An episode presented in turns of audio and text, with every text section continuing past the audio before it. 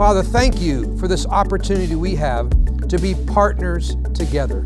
Our hearts are open, our ears are open, our minds are open. We're just ready and open to receive the Word of God today. Thank you for challenging us.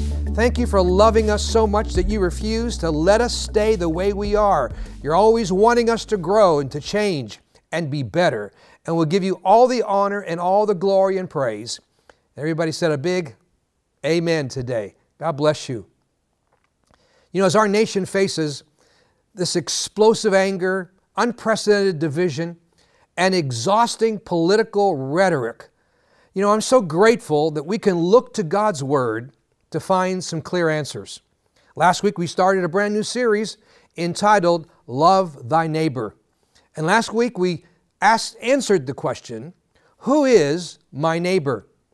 I want you to remember, if you haven't gone back and listened to that and watched that message yet, remember that anytime we limit the word neighbor to a group smaller than everyone, we have totally missed the words of Jesus and we're not getting it, His command and His admonition to us to love our neighbor.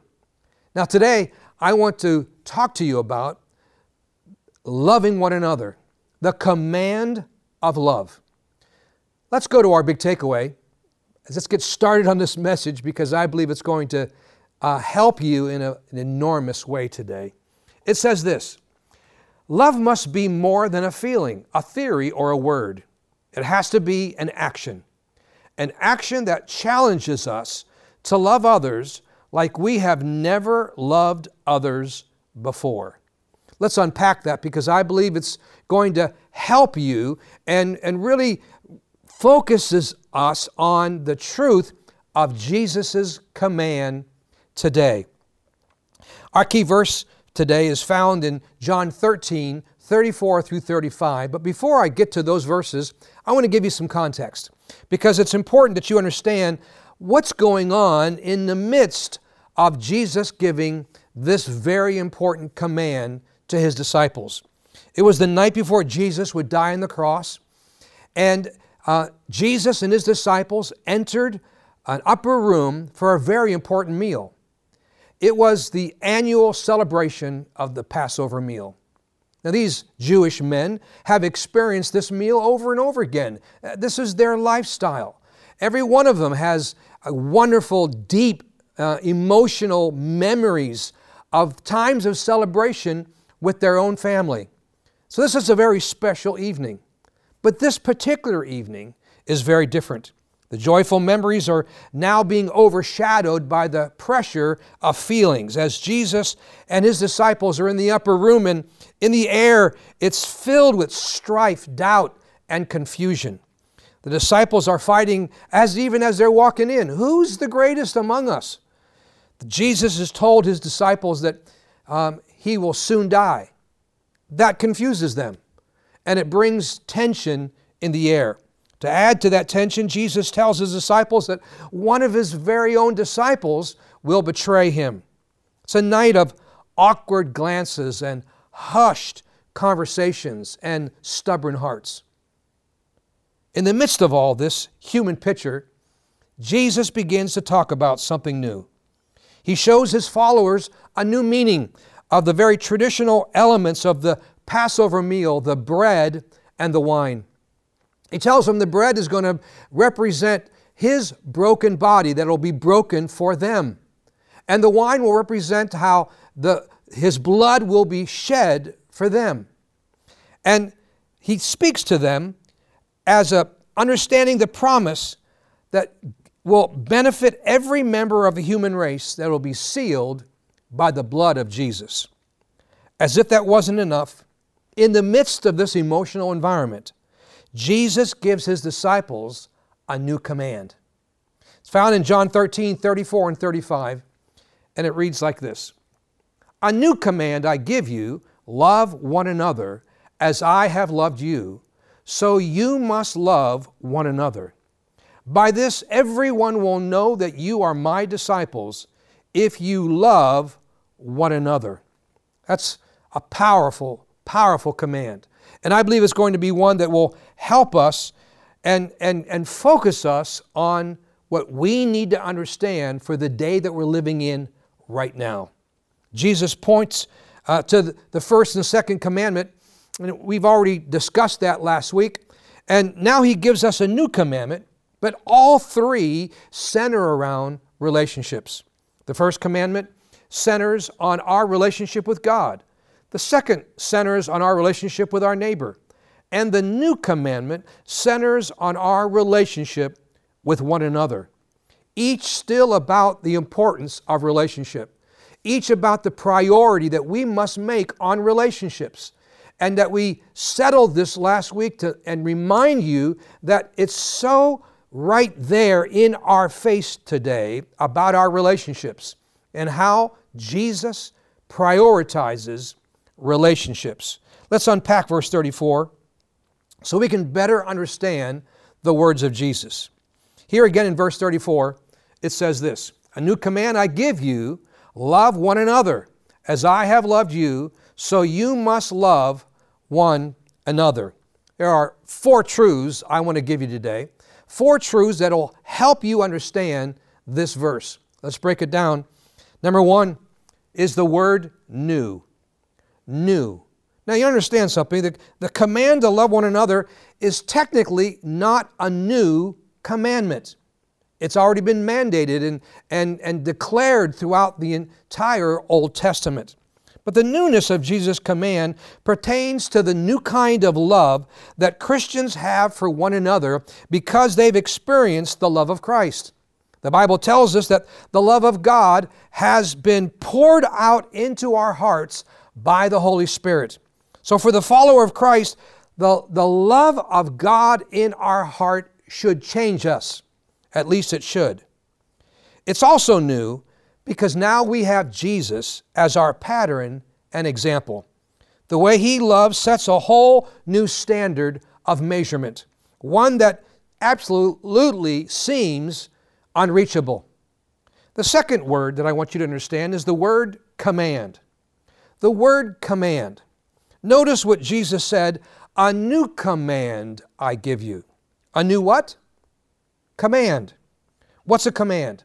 Command actually is a military term, and the best way to, de- to describe and define the word command is an order. This was never intended to be a suggestion.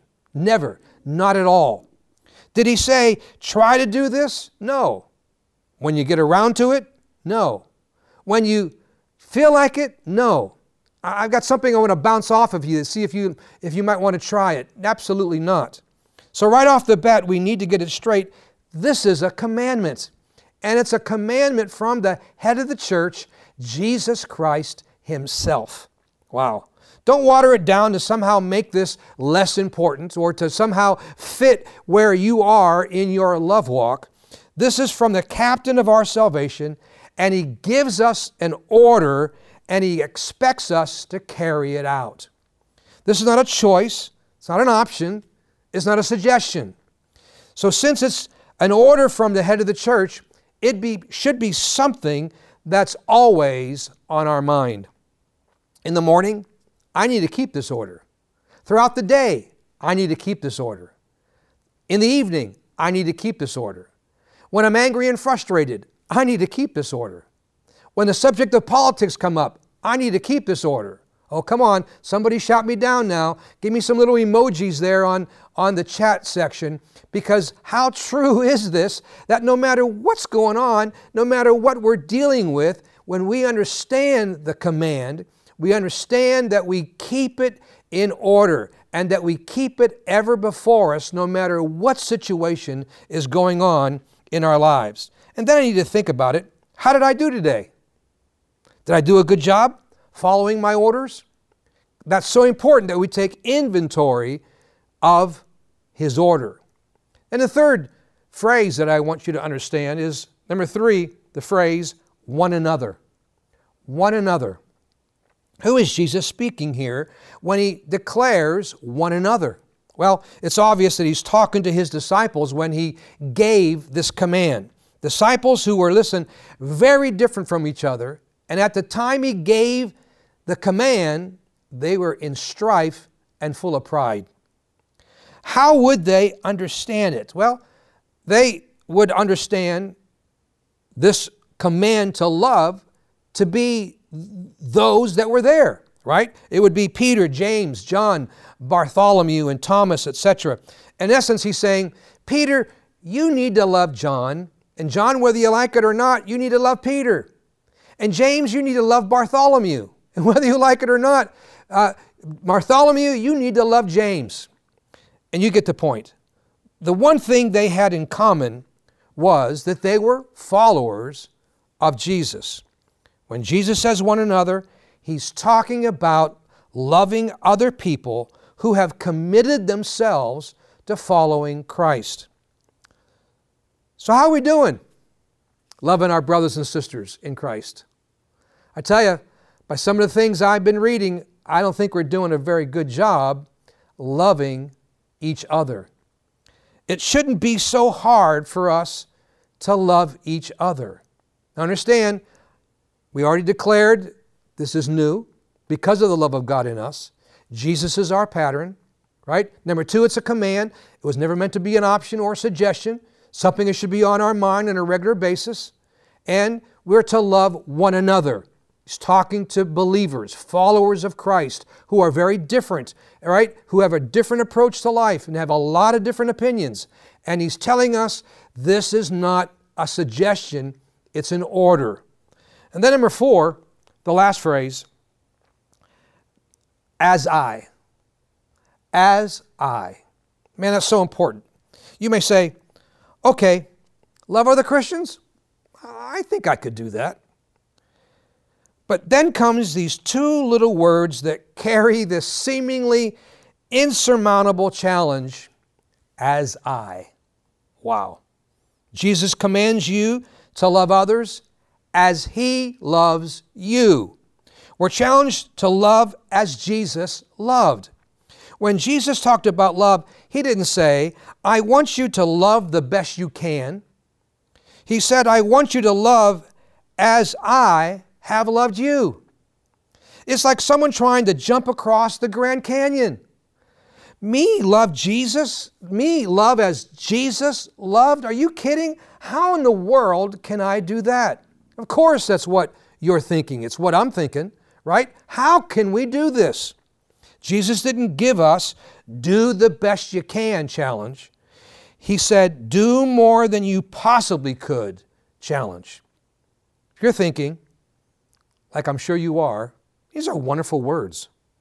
But there's no way I'm going to be able to love like Jesus loved. That's a good thing because God has you right where He wants you.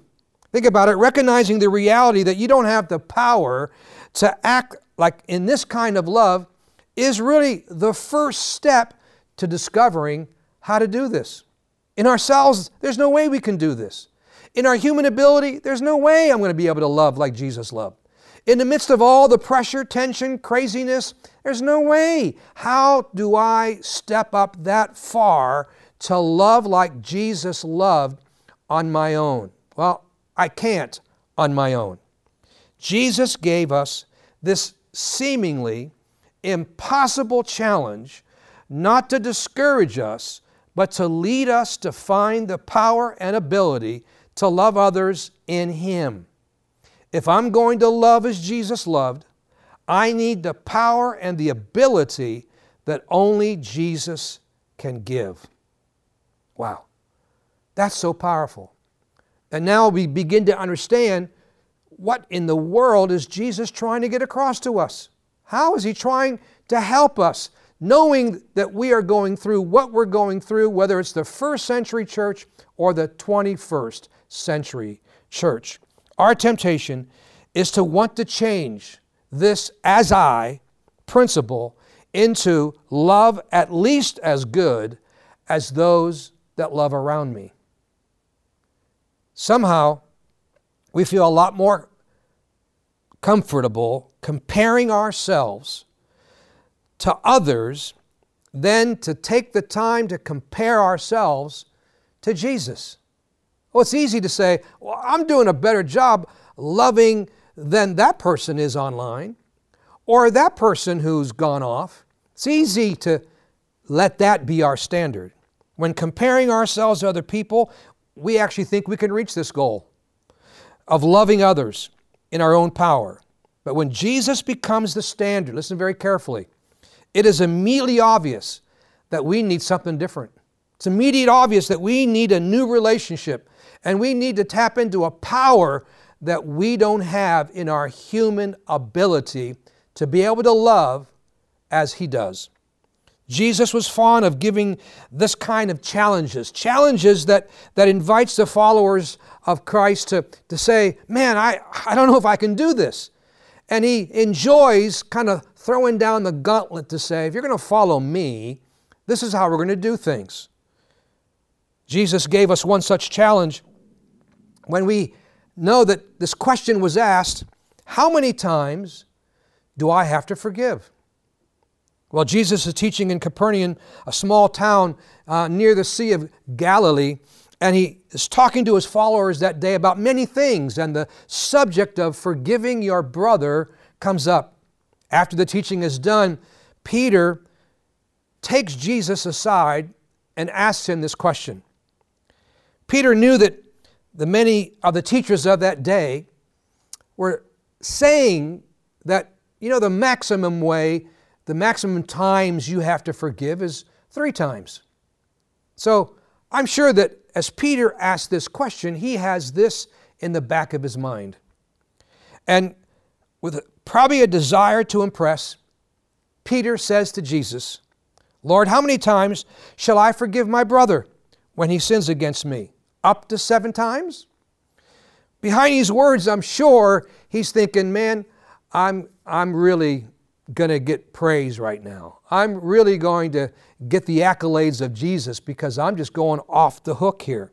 Everyone else is saying three, but how about seven, Jesus? Something in Peter really is anticipating a very different answer than he gets from Jesus. Jesus' response, I'm sure, had to floor Peter. I tell you, not seven times, but 70 times seven. It's as though Peter said, Hey, let's set this, uh, uh, this bar to jump over. Uh, let's set it at seven feet. And Jesus said, Hey, try seven miles. That's how it feels like. Why would Jesus do this? It seems like his answer would only discourage Peter. The answer of why Jesus did what he did might surprise you, but Jesus set the bar so high on both loving and forgiving others so that the only way it could be reached was by living and thinking in an entirely new way. So, very carefully, Christianity is not trying harder, Christianity is trusting Jesus. We have this attitude I'll just try harder next time. And I'm all for trying harder. But we can try harder and try harder and try harder and never get to where we need to be until we finally get to the place to understand that Christianity is about trusting Jesus. Trusting Jesus. See, the greatest difficulties of life offer us our greatest opportunities to trust. When you go through the worst times of your life and you want to give up, the lesson there is how much can I trust Jesus in the midst of my difficulties? Trust is such an important part of your growth in God. Learning how to trust Him, learning to trust that He's a good God, that He's a fair God, that He has your best intention in mind, that He has the big picture in mind, and He knows the beginning from the end, and He always been in your tomorrow. Trust is the key. And so Christianity is not about working harder, it's totally about learning how to trust Jesus. Proverbs 3 5 is a great verse of Scripture. It says, Trust in the Lord completely and do not rely on your own opinions. With all your heart, rely on Him to guide you, and He will lead you into every decision you make. Man, that's so good. Make no mistake, this is not a passive trust sitting around waiting on God. This is a real trust. Involves your whole heart, your soul, your mind, and your strength. Listen, trust that stretches and enlarges your capacity That's what trust does. And that's what God is saying to his disciples and saying to every follower of Christ. I want to stretch and enlarge your capacity. I want to get you beyond where you think you are comparing yourself to other people. You need to compare yourself to me as a follower of Christ. Now, I'm not suggesting that I, I, am there all the time. I'm not suggesting that at all because I'm not. But I'm definitely praying and asking the Lord to stretch and enlarge my capacity to trust Him more. To trust the Lord what? Completely. And do not rely on your own opinions. I don't want to rely on my own opinions, right? With all my heart, relying on Him to guide me, and He will lead me in every decision I make. Trust. Trust is one of the key areas to keep the growing going in your life. John 13, 34. Now let's add 35. It says, A new command I give you love one another as I have loved you. So you must love one another. By this all men will know that you are my disciples if you love one another. Man, challenge already in verse 34. Now he has to add verse 35 that as the goodest job I do in verse 34 will depend upon what happens in verse 35. See, this is the evidence that we are real Christians. It's not how often we go to church. It's not how often we pray in the Spirit. It's not how often we, we read our Bibles or whether we carry our Bibles. It's, it, it's not how many scriptures we're able to quote. And it's not about the number of times that we call out other people's sin. And listen, it's not even about who we vote for. Jesus said that our Christ like love, the way we love each other, will show that we are His disciples. We have a list of things that we say that this surely must mean that I'm a Christian. This surely must mean that I'm a follower of Christ. And oftentimes our list comes up wanting. Do people see petty bickering and jealousy and division among us? See, that only encourages those outside of the church to write us off as, as, as hypocrites, and it only creates a greater divide, not only between those in the church and outside the church, it creates a great divide inside the church where there should be no division. I should be practicing on you, and you should be practicing on me. And we should be growing and learning and, and realizing that the, the only way we're going to help the world is if we get it together here in the church. That's the standard Jesus says. Or do we have their attention because they know we are Jesus followers by how we love one another? Love is more than simple warm feelings. It's an attitude that reveals itself in action. How can we love others as Jesus loves us? Here's a few suggestions. Going the extra mile when it's not convenient, giving when it's challenging, refusing to judge someone without knowing what's in their heart, by resisting the temptation to say hateful words in the heat of the moment, and by absorbing hurts from others without complaining or fighting back. Wow, that's only a little short list. But think about this. Here's how Jesus said it on the Sermon of the Mount. We can give our list of things, and you can give your list, and I can add my list. But listen to what Jesus says in Matthew 5 43 and 44. He says, You have heard that it was said, You shall love your neighbor and hate your enemy.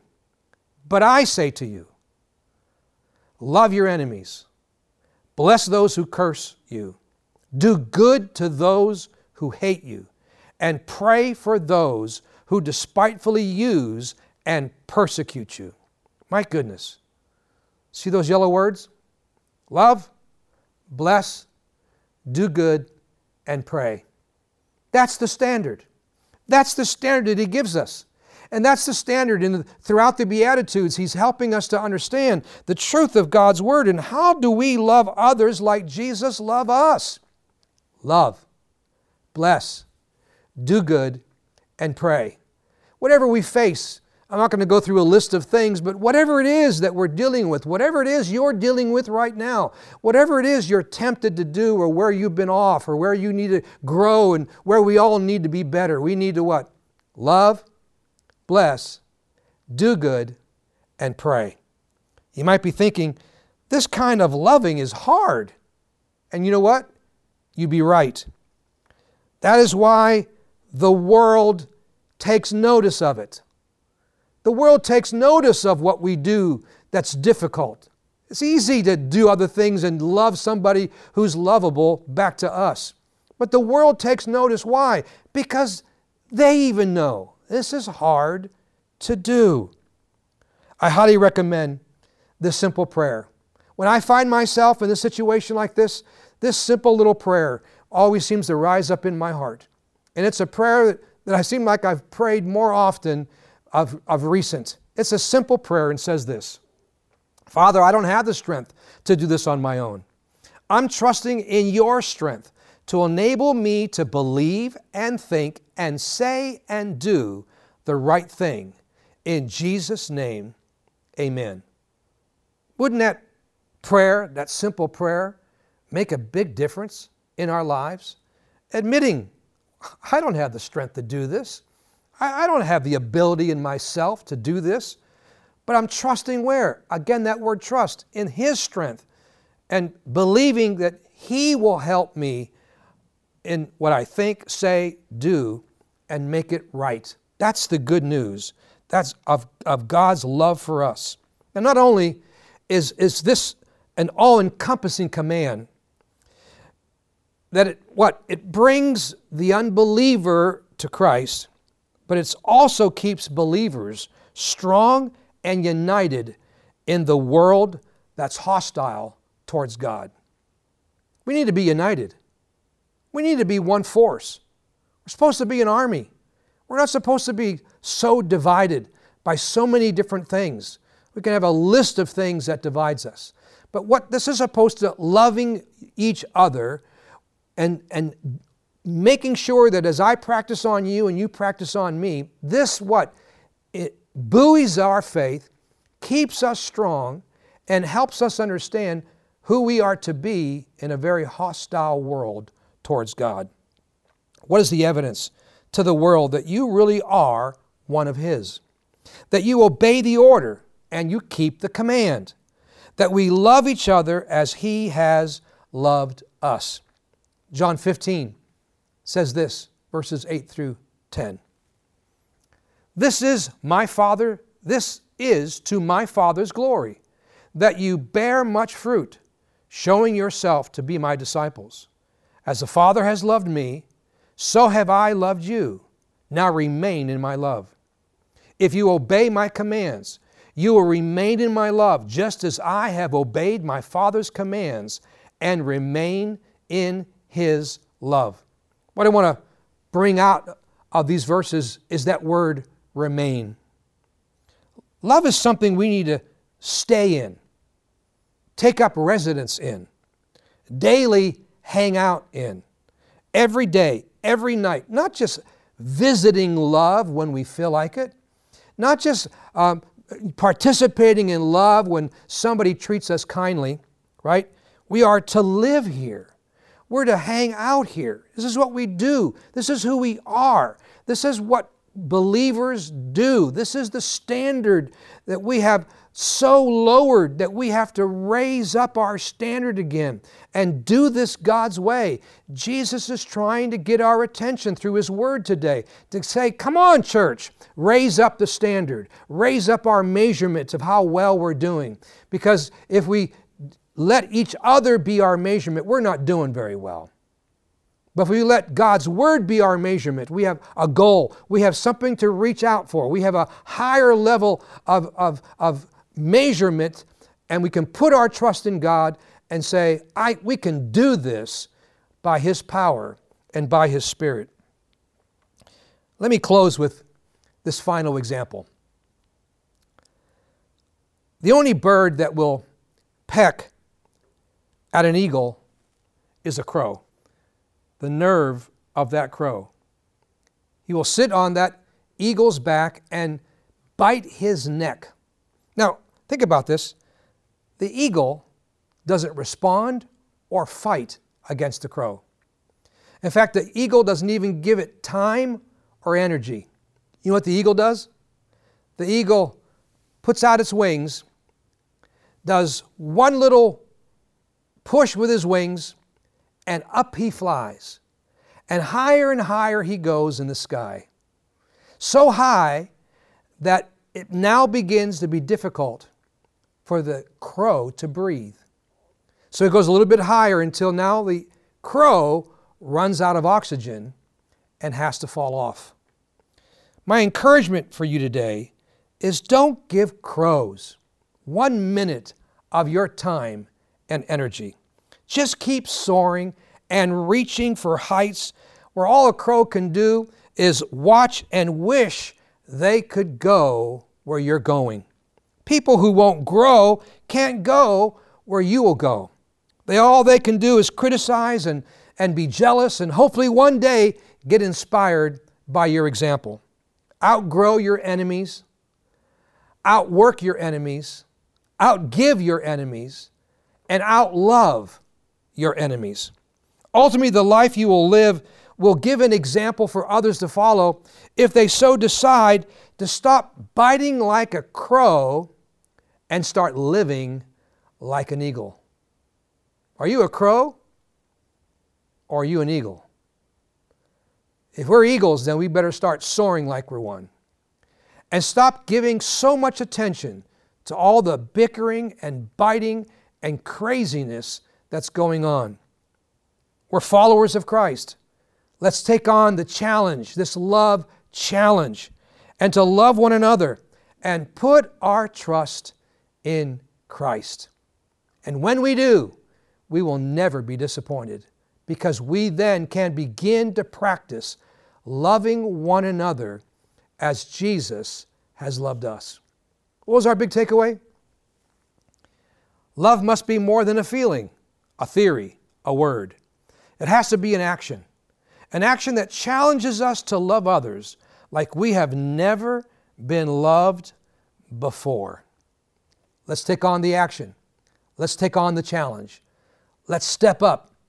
Let's be the church, the mighty, mighty church that knows how to love and knows how to do last days God's way. Let me pray for you. Father, in Jesus' name, thank you for this challenge today. Oh my goodness, this stretches us. This gets us out of our comfort zone, no doubt.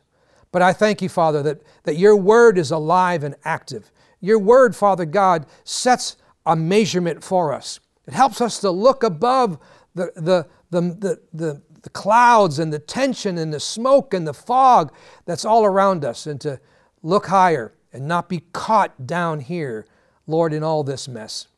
I ask you, Father God, that as we as believers take on this challenge to love as you love us, I pray, Father God, that our trust in you will grow and our realization that we can't do this without your power and without your spirit and without your ability.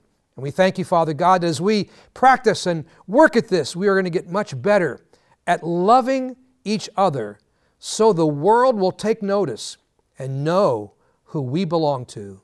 In Jesus' name we pray. Amen. Amen. God bless you today.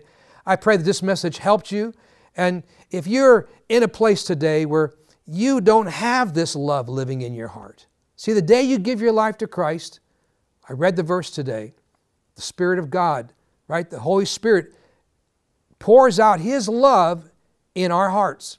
We can't live without that love. You need Jesus today. And I want to pray for you who don't know Him or you who have put uh, the things of God on the, on the side and you need to come back to Jesus. And I pray today that through this prayer, you'll do exactly that. Let me pray for you. Pray this after me, please. Father, in Jesus' name, here's my heart. I need you, Jesus. Forgive me from my sin. I declare you as my Lord. And I receive by faith salvation, forgiveness, eternal life. I will never be the same. In Jesus' name, amen. Sure do love you today. God bless you. Please continue chatting Please connect with those that are online right now because we have more information, more details that we'd love to give to you to help you take that next step in Christ. You have a great day. God bless you.